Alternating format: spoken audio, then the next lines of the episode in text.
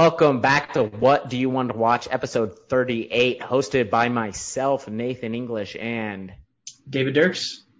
David, Samuel, Renee, House of the Dragon, Sir Criston Cole beat a man to death for no reason, Dirks. Mm. And yeah, Spit that's what we're going to be talking about. Spoilers, I guess, for on. House of the Dragon, although you already know Bro, that. we're on episode five. You should know that we're going to spoil Yeah. it by now. Yeah. So we're going to be talking House of the Dragon recap in episode five. I think probably both of our favorite episodes, like our favorite episode of the season so far for both of us. And we're going to be talking about what is on streaming right now. There's a ton of shows to watch, some that you should check out, one that's upcoming. And then we're going to be doing a little twist. It's going to be our worst watch of the week, not our best. So stick around. Come on.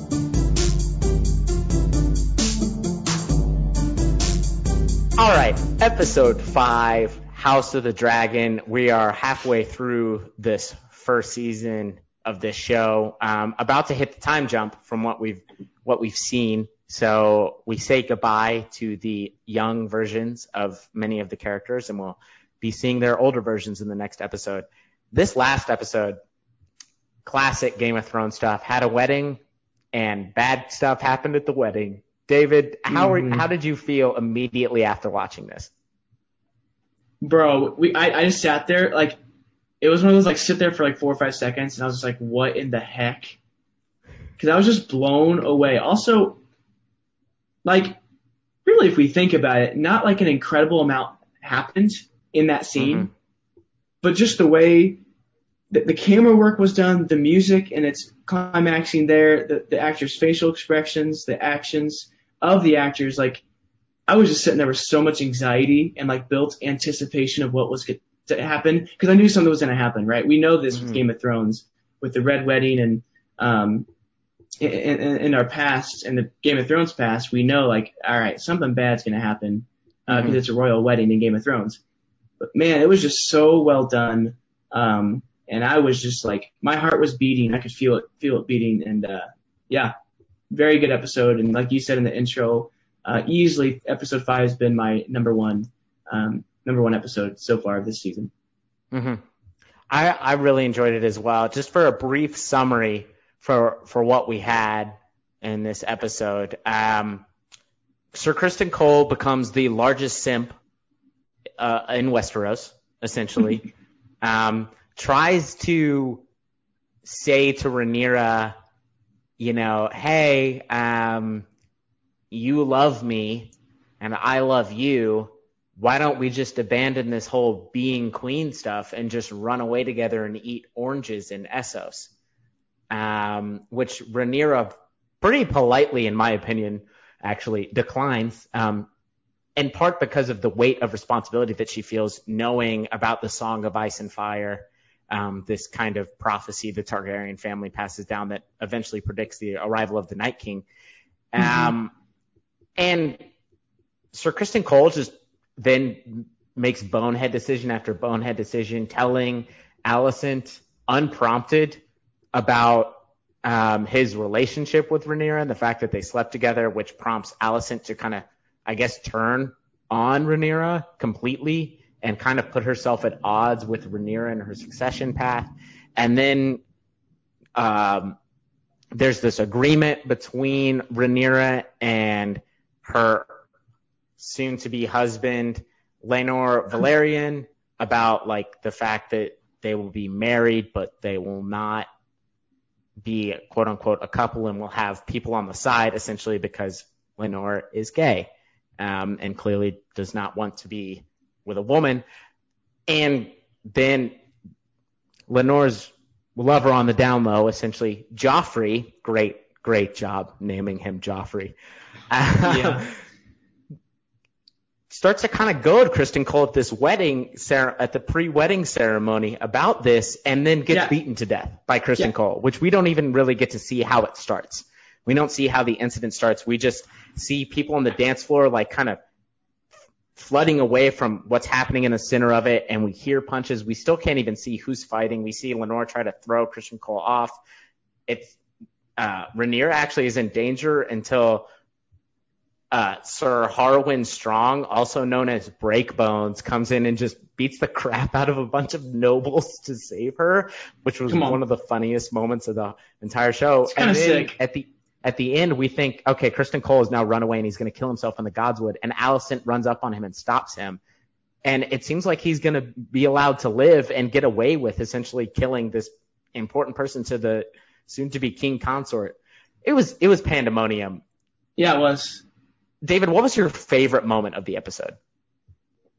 I think the moment Daemon walked in, Mm, because like the, the score kind of starts uh, like your classic heavy like cello score for Game of Thrones, and like you start to see people kind of like what's going on. You hear murmurs, and you know he starts the speech, and then Alicent walks in in all green, which is a sign of a, a start of a war. If I if I heard that right, the color green means yeah, for for her house, House Hightower, the color green is like their house color, and whenever they kind of draw the colors green, it means that they're ready to go to war. So Alicent is essentially declaring like, I'm ready to go to civil war to protect my children's claim for the throne.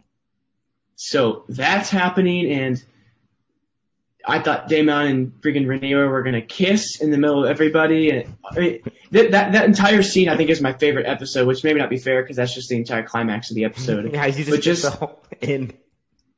but like it was just pandemonium just kept building and building, and uh, yeah, I don't, dude. Also, when we see his face beaten to death, it's kind of nasty, kind of nasty to see know, that. there's a giant hole in Joffrey's head. Um, Yeah, it's like oh my gosh. So that was did- that was. tough Here's the see. question. Spoilers for Game of Thrones for the next 45 seconds. So skip 45 seconds ahead if you don't want to hear it. Did he die in a worse way than Joffrey in Game of Thrones? Did that, which Joffrey had the worst death? Because he got beaten to death, which was pretty horrendous. But if you remember the poisoning of Joffrey, it wasn't like a, oh, I just fell asleep. He was like clawing at his neck and like eyes were bulging out. It seemed like his blood vessels were exploding in his face. Who had a worse death? Which Joffrey? I think, I think the more hateable Joffrey definitely did because like, yeah, I mean, yeah, for most of that while he was getting beaten, he was alive, but the choking, like the feeling of choking and like suffocating while you're alive, I think is still a worse way to die Mhm. than what this this Joffrey experienced. So Mhm. they're probably both Okay. terrible, but that's I that's what I'm you. thinking. Game of Thrones Joffrey. Okay. Yeah. All right. Uh, yeah, my dude. Well, oh yeah, sorry. Go ahead. Go ahead. Well, I was just gonna say my favorite moment is the conversation that we got between Rhaenyra and Daemon. So Mm. at the beginning of this episode, Daemon, we open with Daemon visiting his wife in the Vale, whom we've never met and never seen. Um, she clearly knows that Daemon does not like her. They they're not around each other at all, and he kills her. Um, he scares her horse, gets her to the horse to flip onto its back and crash crashes into her skull and then smacks her skull into the ground and kills her. Um, That was and tough to all- watch. This seems like a very, and he staged it to look like an accident. And this seems like a very kind of, everybody knows Daemon did it, but nobody can prove it. And we Hmm. don't really know, but he seems to be making a power move here. And then he pulls Rhaenyra aside during the dance at their, at the feast, uh, before the wedding and is talking to her in Valyrian, like, is this what you want? I could give you more. Essentially, like, making his marriage proposal directly to her after getting banished from King's Landing for doing that a week ago. But I guess if you have a dragon, nobody can really tell you what to do. um, and her just clap back and the way that she's handled Daemon the whole time, even especially I think back to I think it was episode two where she um, goes to get that dragon egg from him that he stole. Um, she's just like, go ahead, do it, kill everybody here, kill my father, kill the Kingsguard, take me back to Dragonstone, make me your wife, do it. If you want to talk Yeah. about it, like go ahead and do it. Because Yeah. from what I've seen from you, you're afraid to do anything. Kind of hinting at the whole brothel scene in episode 4 Mhm. And I just think that was like that was my favorite moment of sort of tension. You see Viserys kind of rise up as he notices this confrontation goes on. Daemon grabs her by the neck, um, and like then you hear the commotion. You're like, oh my god, like is he actually doing it? Is he actually like trying to kill the king's guard to steal Rhaenyra? And then you realize it's Sir Criston Cole. I love that misdirect there. I think that was so Mhm. well done. Um, Yeah. And yeah, that was just the peak climax of the show. I really enjoyed that. Yeah, she just demanded him to show his card. She's like, "Do it, take me back right now." Yeah, yeah, you like I dare you, you know, and he uh he didn't. So that's yeah, that'll be interesting to see. And even like trailers, I feel like I don't, you know, how they want you to kind of think stuff sometimes to to Mhm. get you more enthralled in the show, but the trailers even show, from what I've seen, unfortunately, like there might still just be a weird relationship between the two. Um, so I'm curious to see what they do with that, like if they become more than even what we've seen so far. So I don't know, we'll see. It's clear that Daemon cares about her and that also she seems to be the only one that can stand up to Daemon besides Viserys.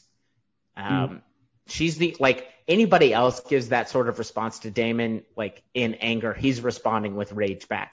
But whenever she Mhm. challenges him, he kind of sinks every time Yeah. from the challenge, which I think is very interesting for their dynamic. Um, because a lot of the time it feels like Daemon is the one in control. But whenever like push comes to shove, Rhaenyra seems to take back control every time. Mm. So I thought that was very interesting. Yeah. Dude, I, I was looking on Twitter today.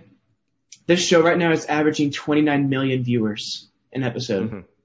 That's insane. It's, And it's so like- popular. And to think this is only like episode five of season one. Like if we're comparing Game of Thrones, like, th- like eh, season two or three might have like season eight Game of Thrones implications. Like if we're already getting this many people, you know what I mean? Like Mhm. as far as as far as viewership. So I'm really curious to to see just kind of where this goes because I think really the first couple episodes maybe you didn't have a lot of fans watch it because they're like, nah, Game of Thrones messed up. I'm not doing that. But now that they're hearing its success, I think people are checking it out, and I think a lot of people are actually really liking it. Yeah, I think this is what happens when you have built-in, you know, kind of a built-in fan base, and you see you start to make good content, uh, and and people will come around to it, especially with a TV show format. It lends itself to that. And I think Rings of Power is experiencing the opposite right now. Um, to go on the other big fantasy show, that's one where a lot of people are dissatisfied with the product. So I think it's losing hype as it's going, whereas House of the Dragon is having the opposite impact. It's it's gaining it. It is Yeah, it is. building as as the show keeps going on. We feel like it's getting better and better, which is what you want. So Yeah, I'm really exactly. enjoying it. Yeah. So I already mentioned it. Might as well dovetail into the next part of our conversation. Um, and that is what to stream right now. Of course, you have House of the Dragon on HBO Max, Rings of Power is on Amazon Prime, as I just previously mentioned.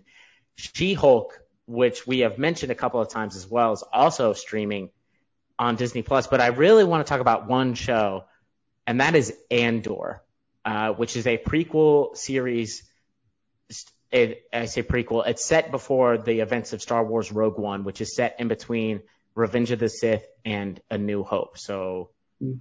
it, it, it takes place before the first ever Star Wars movie, essentially, which is A New Hope. Um, and it's supposed to be about the rebellion and about Andor, this Diego Luna's character from uh, Rogue One, and how he works in the rebellion and how it shapes.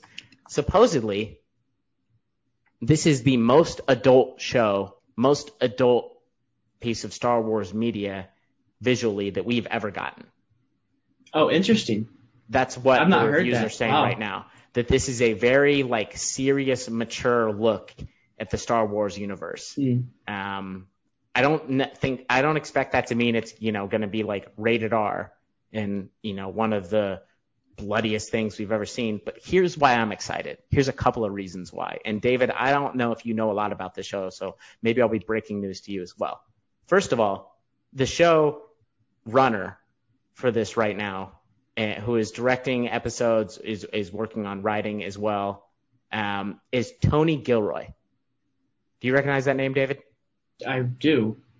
I'm trying to remember why I know him. So Tony Gilroy was a, a person who wrote um, the helped write the screenplay for Rogue One. Mm. Let's give me let me give you some other things that Tony Gilroy has also written. The Devil's Advocate, pretty good movie. The Bourne trilogy, very well liked. Michael Clayton, that's it for me. He likes Mike. He wrote Michael Clayton. This is a guy who deals in you know, darker, grittier stories, which Mhm. makes sense for what, what how this the era of Star Wars that this is taking place in. And you know, you return Diego Luna, which I think Andor is one of the better characters that have been created under Disney Star Wars. Um, and this does not seem like a cameo show. This doesn't seem like a show that is going to show us, you know, Jedi, and we're we're not going to get Ahsoka Tano. We're not going to get Boba Fett. We're not going to get these recognizable characters. And I think that that's fine. I'm looking Mhm. forward to seeing how the underground side of the rebellion worked. It looks like we're going to get some politics, um, some stuff early on in the Senate. We're going to get Andor being behind Imperial Alliance. We're going to get Saw Gerrera. I- I'm just really excited for this. David, Mm. I'm telling you all this. How are you feeling about it? Uh, I'm excited mainly just because I feel like any Star Wars TV show that's come out has been just entertaining and, and, and fun to watch. And I, I think this will be the same, um, maybe even in better. I don't know if it'll top Mandalorian season one, but that's hard to top. And if it's even close to that, I think that, I think we'll be okay. I, I honestly haven't known much about this. I don't know if it's it's been on the down low or just because I haven't done you know as much research. But you know all I knew is that it was kind of connected to Rogue One, but um, it's definitely something I've been talked about. You know, at the Disney Expo, they announced it like what a, a year ago, and you're like, bet, you know, all these Mhm. Star Wars shows coming out, and Andor was kind of at the top of that list. But no, I'm really excited, and on, based on when we're recording this, let's see, this will come out actually tomorrow.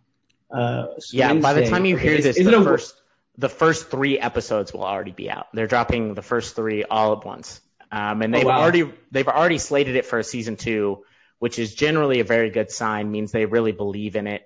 Mm. Um, Will this come out at 3 a.m. like all Disney show? I believe it. Yes, I believe it will Ah, be the annoying 3 a.m. thing. So, which means I will have to watch.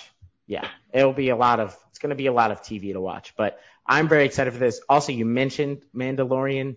Uh, we got a season three trailer for that. I would encourage people that have, were fans of the first two seasons to go watch that. It looks Hmm. like we're going to return to Mandalore and have a full scale war Let's um, go. which which seems just like it's going to be entertaining Yeah. um, and so exciting. There's Mandalorians and jetpacks everywhere. I, I, I really like. I, I think Disney has done a good job with these non-Jedi properties. Mm. Um, you know, I enjoyed Obi Wan, but I think that getting away from the story of the Jedi is something that they should do more often. Um, Rogue One is the best Disney Star Wars movie, and I think this show has the propensity to be the best Disney Star Wars show as well. I mean, Mandalorian is something I really love and cherish, but I, I'm very excited for this. So Yeah. Well, I think that's why Mandalorian's been so successful is with like these Jedi, it's connected to an already like just high expectation um like basis. And when they do Mandalorian, it's like it's a new thing. They can do their own thing and it's not compared to anything. With Andor, you're not going to have Obi-Wan Kenobi where people have these expectations of what Obi-Wan Kenobi should look like. They they can do it like from scratch to a certain extent. Uh, and, and do it how they want to do it. So yeah, I'm, I'm super Right. pumped for this show.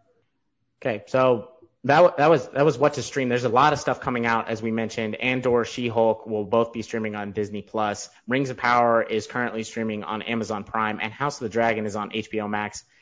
So if you're in the mood for a new television show, all of those are in the midst of or will be starting their first season, so you can jump on early. If you're one of those people like me that doesn't like to start a show if there's already 12 seasons out, because that can be kind of kind of scary, kind of intimidating. So Yeah. let's get into our last segment. This is kind of a, a switch on what we have been doing originally as part of these episodes. We've been doing best first watch of the week. However, David and I both saw the same movie that we think is the best first watch, and it's a movie that I want people to experience and don't want them to hear a lot about. So if you're a person who likes horror movies in any way, shape, or form, I would highly, highly recommend you, first of all, do not look anything related to this movie up at all. But secondly, go to the theater as soon as possible and watch the movie Barbarian. Yep. Um, Do it. it's one of those. It's a theater it. experience. You just got to see it in person. But I, I, both David and I really enjoyed our time with that. It, it's one, probably the best horror movie made this year, or at, at least among that, among that echelon. So go watch that. But Do it. worst first watch of the week, David. What do you got? What's the worst movie you saw in the past seven days? Uh, that movie for me is Venom: Let There Be Carnage. Um, I'll just read you my review. Uh, I said, yeah, I should have just skipped to the end credit scene because it was better and more informal than the, you know, actual movie was. Uh, and, for those wondering, the end credit scene is, uh, Tom Hardy is just day chilling on the beach and it appears that he is transported to Tom Holland's Spider-Man's universe and he they didn't see him on the news. Um, which is actually really interesting for the future because with this, uh, spell, everyone forgot who Spider-Man was. Well, now we have one that we know of, person who knows who Spider-Man is uh, in this universe now. So that'll be interesting, Mm. right? Is is that is that correct logic? I'm not gonna lie to you. I have no idea. Okay. I, I literally have no idea what they're doing. That that Venom being included seemed weird, but I think if I'm remembering the No Way Home and credit scene right, the point of that was not to say that Venom will now know who Peter Parker is.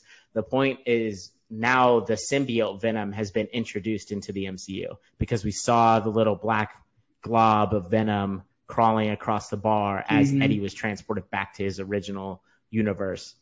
I don't know. I have no idea.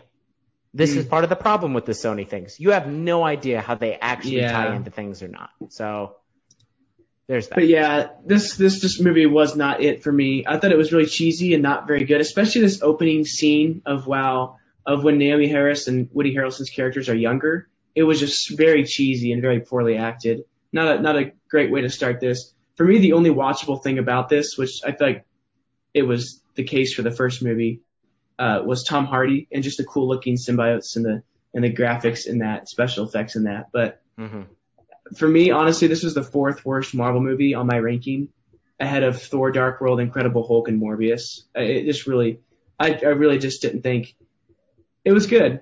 And, and finally, I, I love how Sony slaps in association with Marvel, like in the beginning credits, like two or three times, to try to help its like case. And you know, oh, it's Marvel. You know, I'll, I'll watch this. When in reality, they should just stop making superhero movies and just give Kevin Feige and Marvel complete control to do that because I mean, you say that, just- and I think from a quality standpoint, you would be correct. But this movie was the first movie in the pandemic to make money, uh, like make serious, serious money. Let me, I'm looking up the box office right now. I believe it was, yeah, uh, five hundred million dollars. That doesn't make sense to me though. It was one of the first. I mean, I guess it because it, was the first return. I mean, uh, it, Yeah. it was this was like the biggest return, and Venom made a 800 over 800 million, 856 million in its initial box office run. So, Mhm. I mean, it was a franchise movie. I, I like this movie more than you. I, I don't. I don't. Wouldn't go as far as to say I liked it. Well, actually, I would. I liked it. I didn't think it was hmm. good, but I had a good time. I, I hmm. I think what you're pointing, it was unhinged at points. The Woody Harrelson, Naomie Harris love romance thing didn't really work for me. What did work was Michelle Williams. Um, They need to give her her own movie. She should be a. They kind of hinted at something Um, like that though yeah. in this movie a little bit. I really Yeah. think she should. She was fantastic. I, I thought she was great. I thought Tom Hardy as always was entertaining. I thought this was a kind of a dumb, entertaining superhero movie. Um, Mm.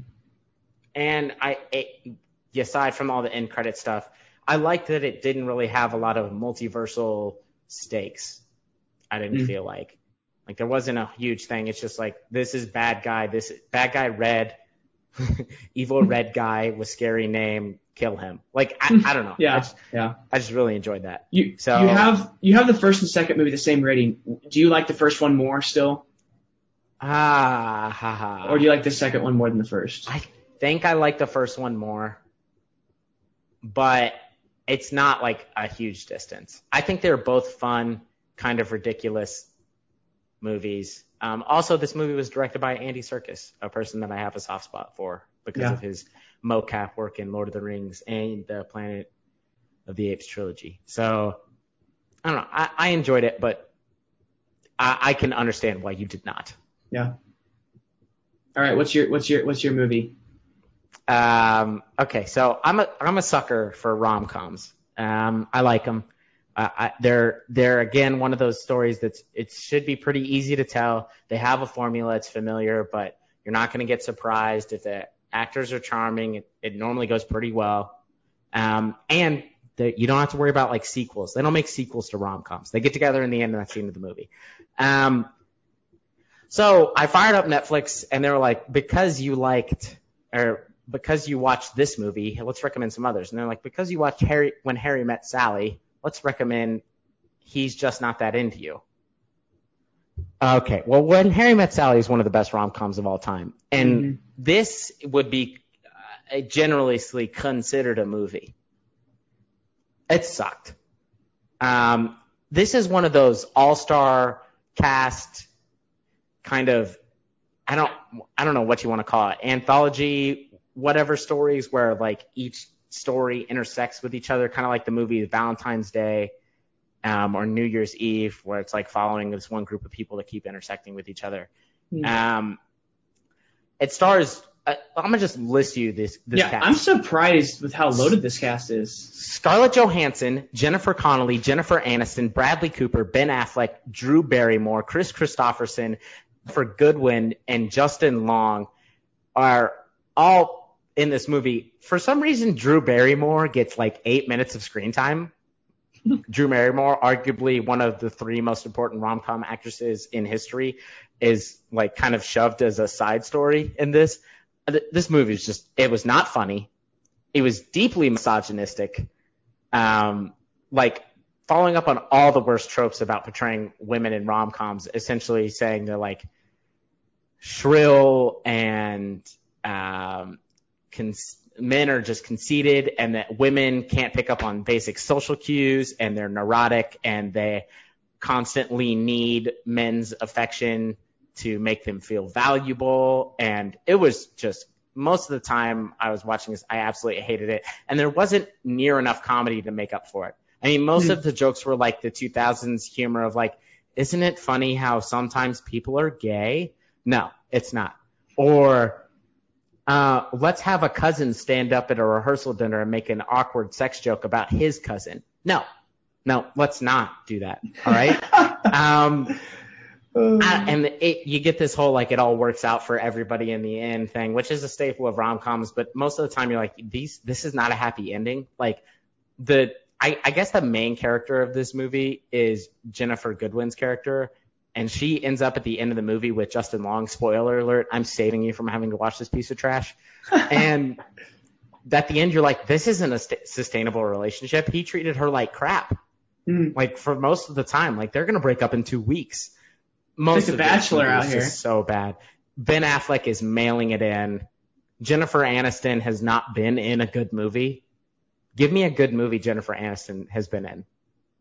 Bruce Almighty. I mean, okay, maybe. That might be her. That actually might be her best movie. Right.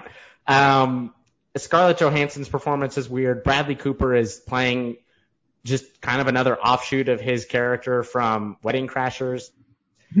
Jennifer Connelly didn't do anything in this movie, and again, they slated Drew Barrymore to the sidelines. So Hmm. It's weird. I don't know what was going on here, but I know I didn't like it. I gave it a two out of five on Letterboxd. The two I felt was generous. Um, I just gross. That movie sucked. It was just a Nathan- bad movie all around. Na- Nathan, what's what's going on with us? I feel like we're very careful and precise with the movies that we watch. And two weeks in a row, we've talked about, man, we just aren't watching that great great of movies. So what's going on? Well, let's let's let's just go through the list of of. So I, I agree with you. Um, I don't know. I don't know what's going on here. I think that I'm just trying. I'm I'm not looking into movies as much whenever I'm picking them. Like if I'm sitting down on my couch at eight o'clock on a weeknight, I'm just like, okay, let me just let's just pick one. I'll just pick a movie and Mm, watch it. Like yeah. I don't want to spend a lot of time looking. So maybe that's making me pick worse movies. I mean, mine haven't been terrible. I watched three Scream sequels. I've seen Barbarian recently. I watched Mad Max. Fury Road for the third time this year. Um, no shame in my game. That movie's excellent. uh, Do Revenge was a Netflix movie that was not very good, but was kind of entertaining. But yeah, he's just not that into you was bad. The Bling Ring was bad. No Strings Attached was bad. Domino was bad. And then Morbius was just plain awful. So I don't know. Mhm. Maybe I gotta maybe I gotta get better at vetting. But I think I'm just like l- seeing a movie I recognize or like, oh, I know some other people that I am friends with have watched this. Let me just watch this. And that's not really Mhm. getting me anywhere right now. Yeah. Well, I also think it could be said too that we're watching so many movies that we're just bound to like not watch. Like we're bound to watch like a bad one every once in a while. Um, yeah, I mean, I mean, it's for sure, it's for sure equaling out. If you, I mean, if you look at my Letterboxd, I, it's not like I have an inordinate amount of one and two star films. You know, I'm, Yeah, I'm yeah. the majority of the time I'm watching a movie that I rate three stars or above. Um, Mhm. But you know, sometimes you can just get in a cold streak. Sometimes say, but yeah, worst watches of the week. We we might might do this next week, and depending on how good of movies we watch this week, Yeah, will depend on if we do a if we do a best watch of the week again. But uh, I don't know. We'll keep we'll keep you on your toes. So uh, yeah, this has been episode 38 of What Do You Want to Watch.